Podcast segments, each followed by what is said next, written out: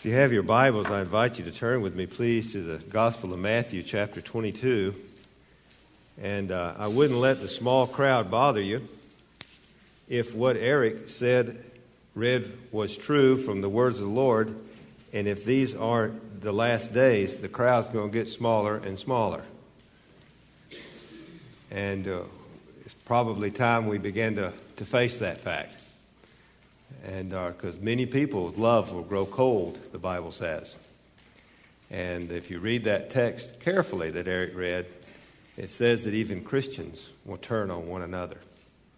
If you have your Bibles with you, I invite you to turn to Matthew chapter 22.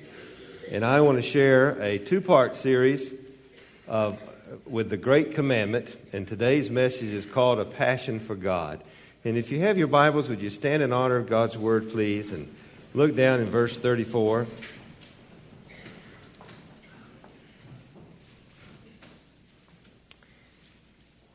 But when the Pharisees heard that Jesus had silenced the Sadducees, they gathered themselves together. One of them, a lawyer, asked him a question, testing him Teacher, which is the great commandment in the law? And he said to him, You shall love the Lord your God with all your heart and with all your soul and with all your mind. Father God, as we come before you this morning, how I pray that you would give me clarity of thought, that you would give each person here the grace to listen with the ears of their soul, to see with the eyes of truth. Help us to block out all the discordant voices that rage for attention in our minds, so that in the next few moments, your word will speak a message of truth. And I pray already for those who need to make decision that today would be that day and that Father God you would encourage us and give us the grace to love you with all of our heart. In Jesus' name, amen. Some people would say that we live in troubled times, and we certainly live in controversial times, don't we? With rapid changes in our world and our own country. And our president of change has delivered on his promise to bring change. Some of the changes uh, people think are good, and others tell us the future is uncertain, maybe even catastrophic. But regardless of how you feel about the politics of the day, there's a clear warning for us in Matthew chapter 24, the passage that Eric wrote. The text tells us that we will hear false teachers. Anybody heard one of those lately? I have. We will hear about wars. Anybody heard that lately? We'll hear about famines all the time. Even in this modern world of transportation and, and uh, and farm techniques, we still have famine in the world where literally thousands of people die from not enough to eat. Why? Earthquakes. Well, need I say more? False Christ. Are there people always offering us new hopes, new ideas? They don't necessarily have to say, I am Jesus, but there are people all over the place saying, This is where we go. We need to go here. We need to go there. We need to go there for our salvation. And Jesus tells us that there will be persecution of Christians. Are we hearing more about that? Even in our own land? And during this tribulation, there'll be many who will hate and even kill Christians for their faith. We haven't got to that in this country, but that is occurring in other lands, even as I speak today. But the point of the text, and here's the important thing to remember, my friends, is the important point of this text is not to give us a litany or a list of things to watch for so we'll know when Jesus is coming. The important point of this text is a stern warning by the Lord Himself watch your heart. Watch your heart. Because many people, many Christians' hearts will grow what? Cold. Cold. in the face of the tribulation and in the face of the unpopularity of what it means to be a follower of Jesus, many people are going to grow cold. And if indeed these days that we live in are the last days, and I don't know if they are, but if indeed they are, the crowds might get smaller. It may not be so popular to be here on Sunday morning. And the ominous warning to our hearts is that in these days of lawlessness, Jesus said, people's hearts will grow cold. And, and I asked myself the question as I was studying this text this morning or this week Am I going to be one of those people? Are you going to be one of those people? You know, growth is a slow kind of thing. It's not that one day you wake up and you go, I got a cold heart today. It takes time. It's kind of like a fire that was once raging in our bosom and so bright and so, so strong, we think this fire will never go out. And because it's not fed and nurtured and strengthened over time, before we know, before we know it, there's just embers, or worse yet, cold coals where there was once the warmth of, of God in our life. When we let the world creep in, it robs us of our passion. What is your supreme passion this week? Just this week, I went hunting for the first time in my life. I've never been hunting before. And we went turkey hunting. Didn't kill anything, but I had a great time sitting in the woods and listening to him run all around me doing that little thing he does. Those of you hunters know what I'm talking about. We did see a big tom had a footprint the size of my hand. But I hate to tell you this because it's embarrassing, uh, especially as a physician. The turkey was smarter than me, and uh, he, uh, I was not able to get the best of him. But when we were going turkey hunting, this guy showed me uh, his brother's place, and his brother raises these uh, these beagles, these hunting, these beagles that hunt rabbits. And this man has a great passion for raising rabbit hunting beagles. And I went to go, he said, I got to show you this. You won't believe it. And he took me into his office, and it was literally cluttered with trophies. I mean, not five or six, but literally dozens. Plaques on the walls, uh, awards, gifts, and, and all these beautiful beetle uh, pens outside. And there was, one, there was one pen that was a special pen that they're installing an air conditioning in. It's the breeding pen. They want to make sure the little buggers uh, are amorous when they go in there.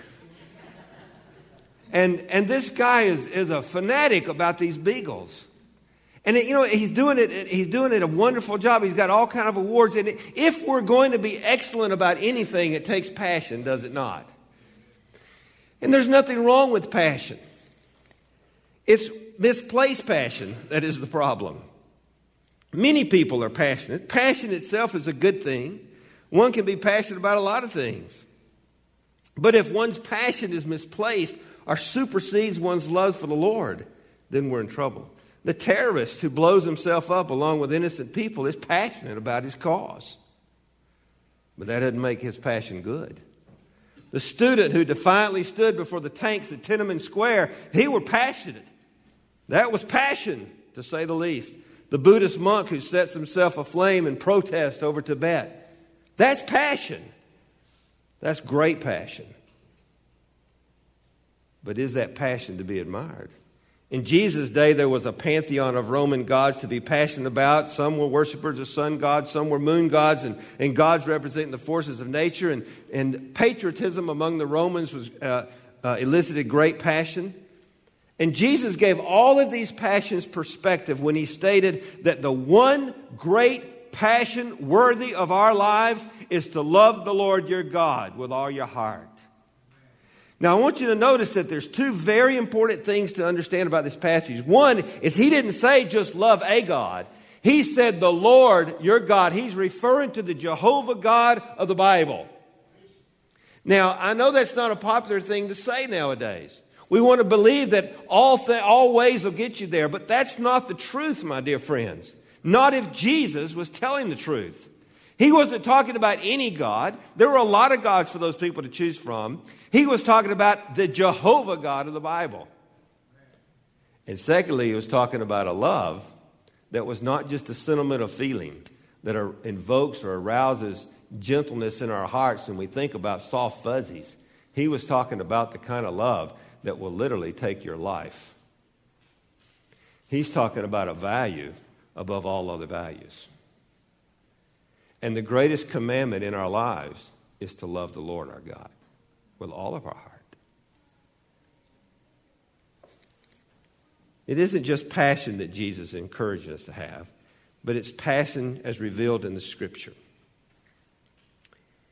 When Jesus spoke about the kingdom of God, he compared it to a valuable treasure which a man sold all he had to purchase it, or he referred to the kingdom of God as a pearl of great price, where a man gave up everything he had just to own it.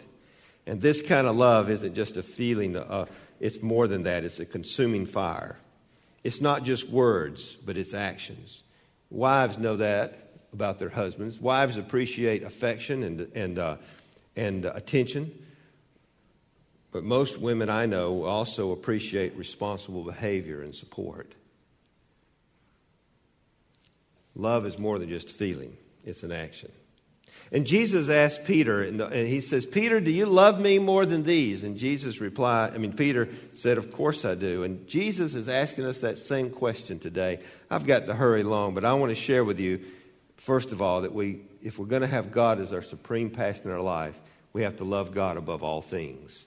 Listen to the, this verse, Matthew 6 24. I've got lots of verses, and I probably should have given them to the secretary to put on the screen for you, but just listen closely and you can jot them down and go home and look at them later. The Bible says that no one can serve two masters, for either he will hate the one and love the other, or he will be devoted to one and despise the other. You cannot serve God and wealth. Now, I think most of us are good Baptists here, and we say, well, yeah, I got that down uh, Alan, I know that you're supposed to love God more than you are your things. Everybody knows that. We all know of people who, who uh, love their boats and their cars and their houses more than God, and that's wrong. We all accept that. Okay. Well, I'm not so sure we do.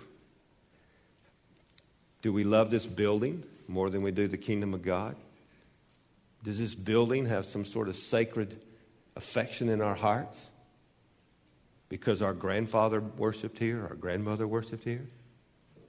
It's just a thing. Amen. Boy, that got attention, didn't it? Come on. Let's get real. Because in the last days, my dear friends, cultural Christianity, traditions of family, is not going to cut it. If you don't have inside your being the understanding of having a passion for God and really know Him and have a relationship with Him, you are going to grow cold. Wow. I did not wake up on the wrong side of the bed this morning, I promise you. I just feel so passionate about this. Boy, we need to, we need to cut out the clutter and get to the center message. Amen? Do we love the Lord above all things? Secondly, we love all, the Lord above all relationships. The Bible says, Jesus said himself, He who loves his father or mother more than me is not worthy of me. And he who loves son or daughter more than me is not worthy of me. Matthew 10, 37. Goodness gracious, I love my family. I really do. For those of you who don't know, I've got the sweetest wife a man could ever have. I come home from work and she's got iced tea sitting there on the counter waiting on me. She cooks me all these meals. She puts up with me in my cantankerous uh, ways.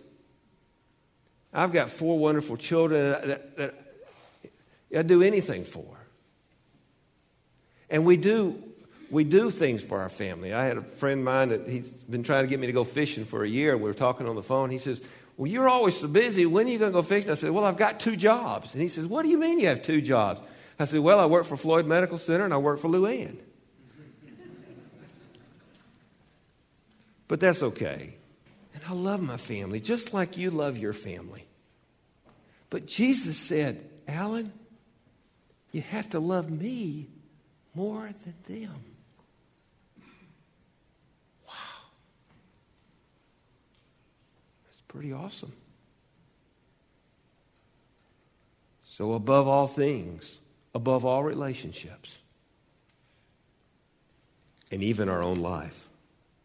You see, I mean, God wants me to love him more than our own life? Listen to Matthew 10 38. And he who does not take up his cross and follow after me is not worthy of me. He who has found his life will lose it, and he who has lost his life for my sake will, lose, will find it. Now, watch this. Why is it that God wants for us to love him so supremely above all else? Is he egotistical? No. He desires this for he knows that he is life. When our affections are singularly fixed on him, then we too share his life without, destruction, without distraction, and we flourish like a branch on the vine of life. Jesus is the vine and we are the branches. When God saves us for his glory, he shares his life with us in order to redeem us and save the world, save us from the world and from ourselves. Countless examples are those who have great passion for other things besides God and they suffer the consequences. And many are those who chose to love God and were rewarded with lives well spent, leaving a legacy of truth and hope. So, one of the things we have to do if we love God is to have Him supreme in our life. Is He that way for you today? If He's not that way for you today, you certainly aren't going to be in the company of the commitment in the last time in the last days during tribulation. Secondly, to love God is to turn from our evil desires and in faith obey Him. You know, our heart needs direction and, uh, and redemption. Listen to what Jeremiah said about the heart. Now, this is my heart he's talking about. The heart is more deceitful than all else and is desperately sick. Who can understand it? I, the Lord, search the heart, I test the mind, even to give each man according to his ways, according to the results of his deeds. You know, it's a, it's a humbling thing to uh, stand up here and tell you, I, I got a sick heart, but I do. And whether you believe it or not, so do you. Because God says you do. And we sometimes want to be real proud as Baptists. And we say, Well, I'm not so bad. Well, you may not be compared to your neighbor. The problem is your neighbor's not God, and that's your comparison. And it has been said that love is the motivating principle for most people. People desire to love and to be loved, and without love, we are left unfulfilled and lost. And the command for us to love God gives direction to that basic need in our lives. But to do that, we have to humble ourselves and repent of our sins. The Pharisees loved their traditions and religion more than they loved God. And I fear that some of us do that same thing. Many religious people find solace, security, and belonging in their own history and cultural group. And sometimes unknowingly they make these their passions and fail to reach out to people that are different than themselves. It's like being a member of a religious club. And as a result, we become increasingly more in the, ineffective in the kingdom work as God has commissioned us to do.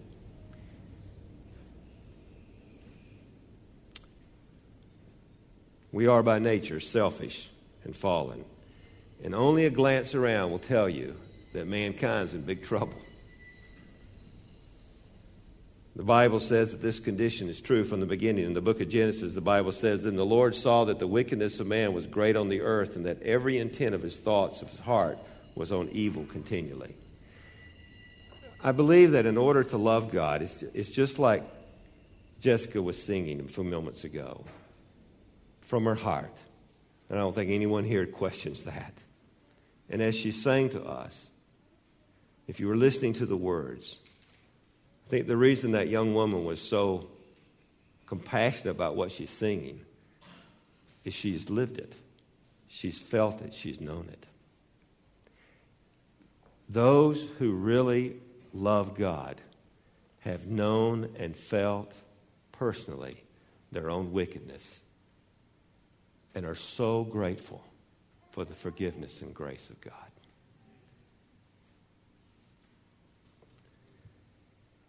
But if you're here today and you still think of yourself as not being that bad and not needy and hungry and naked before God, you're going to have a tough time loving Him with all your heart.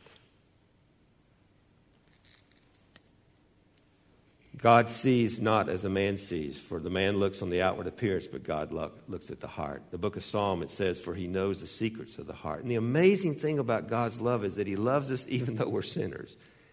He loved us with an everlasting love. The psalmist wrote, Create in me a clean heart, O God, and renew a steadfast spirit within me.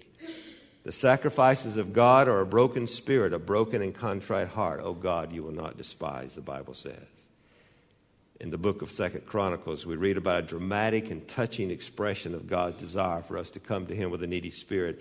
He wrote to those people he said because your heart was tender and you humbled yourself before god when you heard his words against this place and against its inhabitants and because you humbled yourself before me tore your clothes and wept before me i truly have heard you declared the lord. I wonder if the pastor would be open to us having a Sunday of repentance rather than a Sunday of praise. And I wonder how many folks would show up. But if we're serious about meeting with God, is that not what the text says? And then Jesus, my favorite verse, or one of my favorite verses in the whole Bible Blessed are the pure in heart, for they shall see God. Well, I've got to go. Um, let me hurry through the rest of this so maybe it'll make sense to you. The other side of humility and faith is obedience. To love God is to obey God. Jesus said, If you love me, keep my commandments. Commandments are important, obedience is important. We live in a world where many believers today they regard the commandments of God as suggestions not his commandments. And we find ourselves lost. Commandments are important. Can you imagine going through traffic, rush hour traffic in Atlanta, and, and some politician, and I, w- I would say that this would be beyond my imagination, but lately I don't, anything's possible. But uh, some politician decided to remove all the street signs in Atlanta, all the speed limit signs, all the stop signs, all the yield signs, all the stoplights, and instead just put on, ev- on the side of the road, love your neighbor as yourself. You imagine trying to drive through Atlanta under those rules?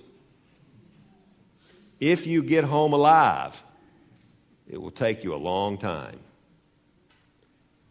We need direction. We need, we need somebody to tell us how to live. That's the commandments of God. The Bible says that God's given us these commandments to give us direction. Listen to what the Bible says in um, book of Deuteronomy. Know therefore today and take it to your heart that the Lord, He is God in heaven above and on the earth below, there is no other. So you shall keep His statutes and His commandments, which I am giving you today, that it may go well with you and with your children after you. Obeying God is sometimes hard to do. We all struggle with temptations. Sometimes his will is difficult to understand. It's like looking at a stained glass window from the outside of the church. It just kind of looks blurry and you can't quite make out the image. But when you go into the sanctuary and you look out with the sun shining through it, all of a sudden the picture makes sense. And sometimes God's commandments are like that. They're not always easy to follow, they're certainly not always popular. It's not always easy to tell the truth when you know the truth may hurt you. It's not always easy to tithe when you know that your budget is, is short.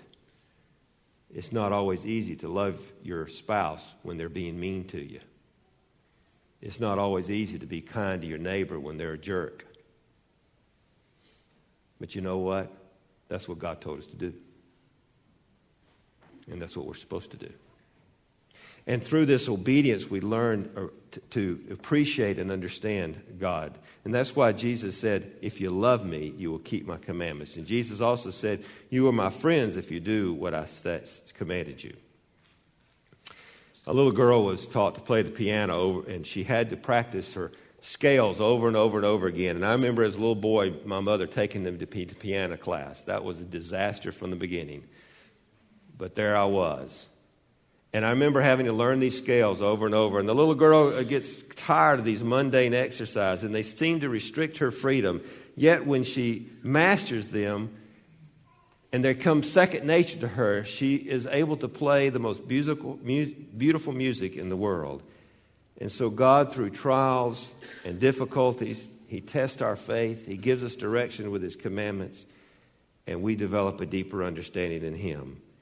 Yet, too often, many fail to obey and they give up wanting to circumvent the discipline of obedience. And so they live without ability to freely play the best of melodies and, they li- and their lives reflect the discord of wrong notes out of tune with the master of life.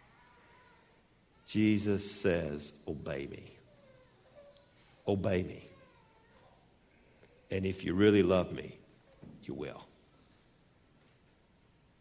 I know this is not a feel good sermon. I understand that. I started to preach a sermon on how much God loves you. Everybody leave out of here just happy as could be. But you know what? As I began to pray and, and prepare for this message over the last month, and I looked around me and saw what was happening in our culture, someone, sometimes, somebody better stand up and say, This is what's coming. Are you ready? Are you ready? It's serious business, my friends. It's not business as usual.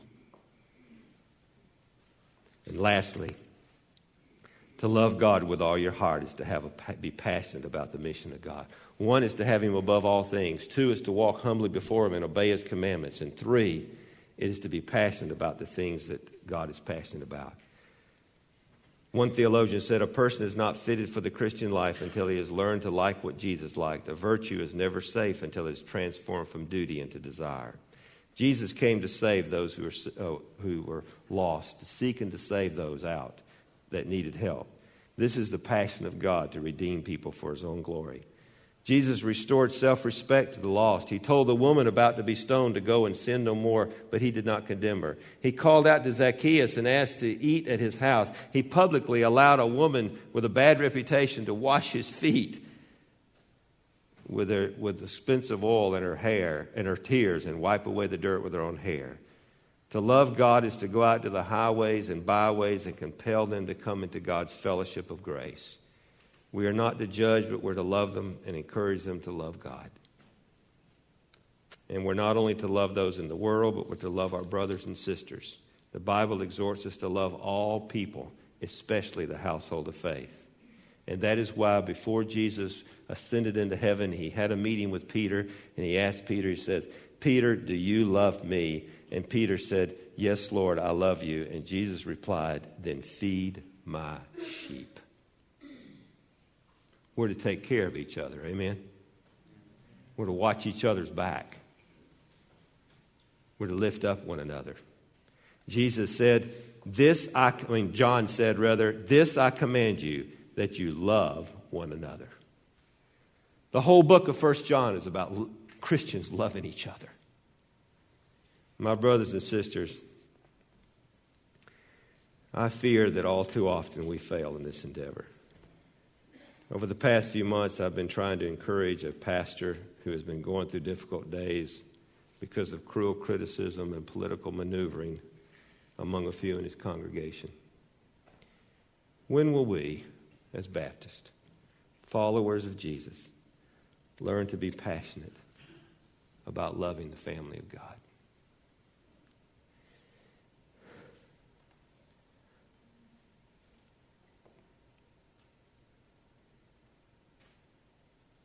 I've spent a lot of my adult life helping churches which are broken and hurting because this one principle wasn't followed. God is passionate about us. We are his children. Should we not be any less passionate toward each other? That's why the Bible says in 1 John if someone says, I love God, and hates his brother, he's a liar. For the one who does not love his brother whom he has seen cannot love God whom he has not seen. And this commandment we have from him that the one who loves God should love his brother also. My friends, I fear that much of the decline in our own denomination is not just the onslaught of secularism, but rather the coldness and poor example of our love within the very ranks of our churches. Are you critical and judgmental toward other believers? Have you said mean and cruel things about certain people, even ministers of the gospel? The Bible says that we're to show double respect for those who teach and minister among us. We live in challenging times, don't we? Our children are indoctrinated every day with philosophies of secularism. They go to school where violence and drugs are commonplace, and some have even died at the hands of deranged, misguided youths crying out of their loneliness. Satan's influence in the lives are, uh, is alive and well, and our homes are bombarded through television with values of those who have no respect for the sanctity of marriage or the place for honorable sexual relationships. Our own government, founded upon a fear for the Lord, has lost its way, and attempts are made at every turn to marginalize the truth of Scripture and the preeminence of God that once occupied public opinions of morality. And those held up to be admired are entertainers rather than teachers of the Scriptures. Even in our own churches, we're more concerned about the music that moves our emotions, rather using it as a cheap replacement for the filling of God's Spirit. Sermons that entertain us and make us feel good rather than convict us, and programs that serve our own interests rather than the needs of the world about us. We're addicted to fellowship with each other at the expense of bringing the lost to the banqueting table of the Lord.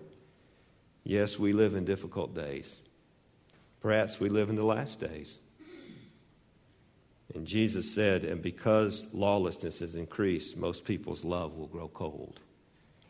In the book of the Revelation, we read about the church at Ephesus. The church was successful by all outward appearances, but the Lord said, But this I have against you, that you have lost your first love. The opportunity to love God is set before us today. To love Him with all of our hearts will not be easy. It will require sacrifice. It will require obedience. It will require faith. It will require penance and humility. What I'm sharing with you this morning is not religion. It's not a ticket on the soul train to heaven. It's not a feel good time, a religious club where you can give mental assent to some higher being. The command in the Bible is to love the Lord Jehovah God with all your heart, soul, and mind, to repent before Him in humility and obey His commandments and be a light to this world. Will you be one of those whose love grows cold? Will I be one of those? Oh, God, help me. In the face of tribulation and, and temptation, will I find one day when I woke up only remembrances of my days of youth or younger, younger, uh, younger days or days gone by when my heart was aflame with a passion for God? Or even in my old age, will I lay my head on my pillow with the same tears of gratitude that I did when He saved me when I was a teenager? Where are our hearts today? Where is your heart and where is mine? The only hope we have for wholeness, wellness, and redemption of heart, mind, and spirit is to seek Him with all of our heart. A half hearted disciple of Christ has no place in His kingdom. The command of God to love God with all our heart is nothing less than an opportunity to be rescued from the world in rebellion to the Lord. And just as in ancient times, I exhort myself and you, as Joshua exhorted the people. Choose you this day whom you shall serve. And I pray for you and I pray for myself that as a fellowship of believers, we will have a passion for our, for our Lord. If your heart is not humbled before God today, if there are things or people or other things before the Lord in your life, if you're unwilling to repent, if there's some secret desire that you would not give up and let God have control over. And if you're not about the business of God and sharing His kingdom, I invite you to come before the, the altar this morning. Not to make some emotional decision, but to unite with all of us in these days of trial, in these days of temptation, maybe even the last days. And to look one another in the heart and say to your brothers and sisters, I love you, and I got your back.